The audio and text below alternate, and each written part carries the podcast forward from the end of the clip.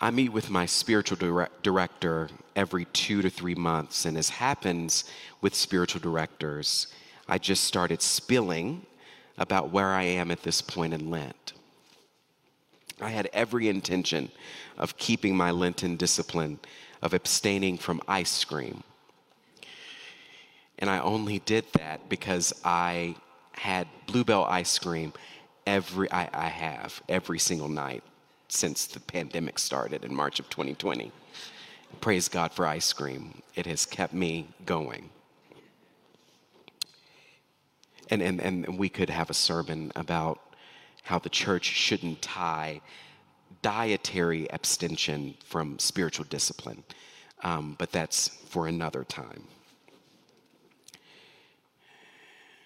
I, I, was so organized, everyone. I, I just want you to know how holy and devout I am. I was so organized about my discipline that I even stopped buying ice cream at the end of February so I'd be prepared for Ash Wednesday. Not only was I earnest, but I had a plan. What I missed, however, is that I was scheduled to have a wisdom tooth extraction five days after Ash Wednesday. And if you've ever had your wisdom teeth out before, you know that one of the easiest and most recommended soft foods one can eat in recovery is, you guessed it, ice cream.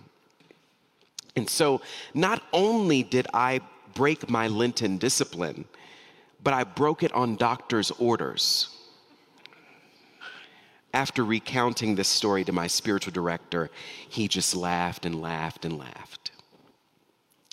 The fourth Sunday in Lent has long been referred to as Laetare Sunday, coming from the old line in Latin for the Latin students here, from the prophet Isaiah that was sung in the medieval church on Lent 4. Laetare Jerusalem. Rejoice, O Jerusalem, rejoice. If the joy of Easter, the joy found in death and resurrection, are ever lost, ever lost, if our perspective on that is ever lost in our attempts at discipline and self denial, we ourselves are unfortunately deluded in our perspectives on the spiritual life, the Christian life, the baptized life, the disciplined life, the life that follows Jesus. A person gives up, if you will, something in Lent in order to have that time, that money, or that energy that they put into that thing that they're giving up repackaged, reprioritized, and reshaped in the light of Jesus in a new light. And this is a bold statement I'm about to make, but it's wilderness and I can make bold statements. If your Christian practice, your spiritual practice, does not ultimately lead to joy, what exactly are you doing? What exactly am I doing? In her book, which I highly recommend to all of you, This Here Flesh, Cole Arthur Riley says the following regarding joy. Quote, Joy, which once felt as frivolous as love to me, has become a central virtue in my spirituality, end quote. A joyless, dour, sour, dirge like articulation of Christianity has never appealed to anyone, especially not even to those who practice it. This, though, does not necessarily lead us to practice what some call spiritual bypassing. And we see that a lot in our culture's self help cottage industry, which is a multi billion dollar industry.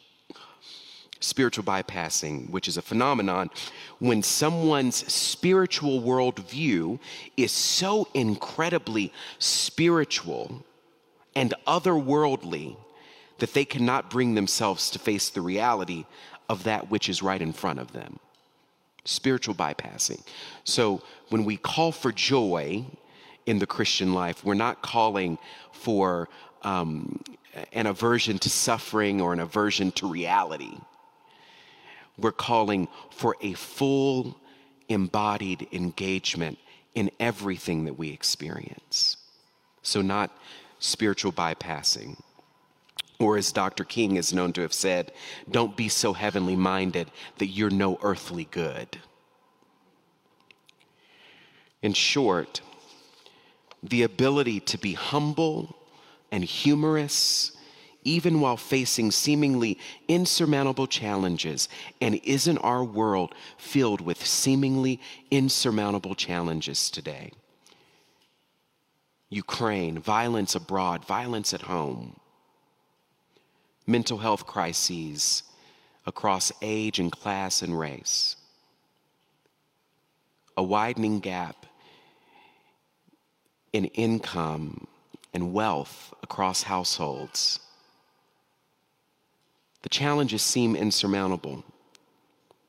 But when we're able to be humble and we're able to be humorous and we're able to find joy in the face of these challenges, the ability to laugh at ourselves, the ability appropriately to laugh at the world around us, and for that laughter to lead us to prayer, that may be one of the greatest gifts of joy that this season holds for us.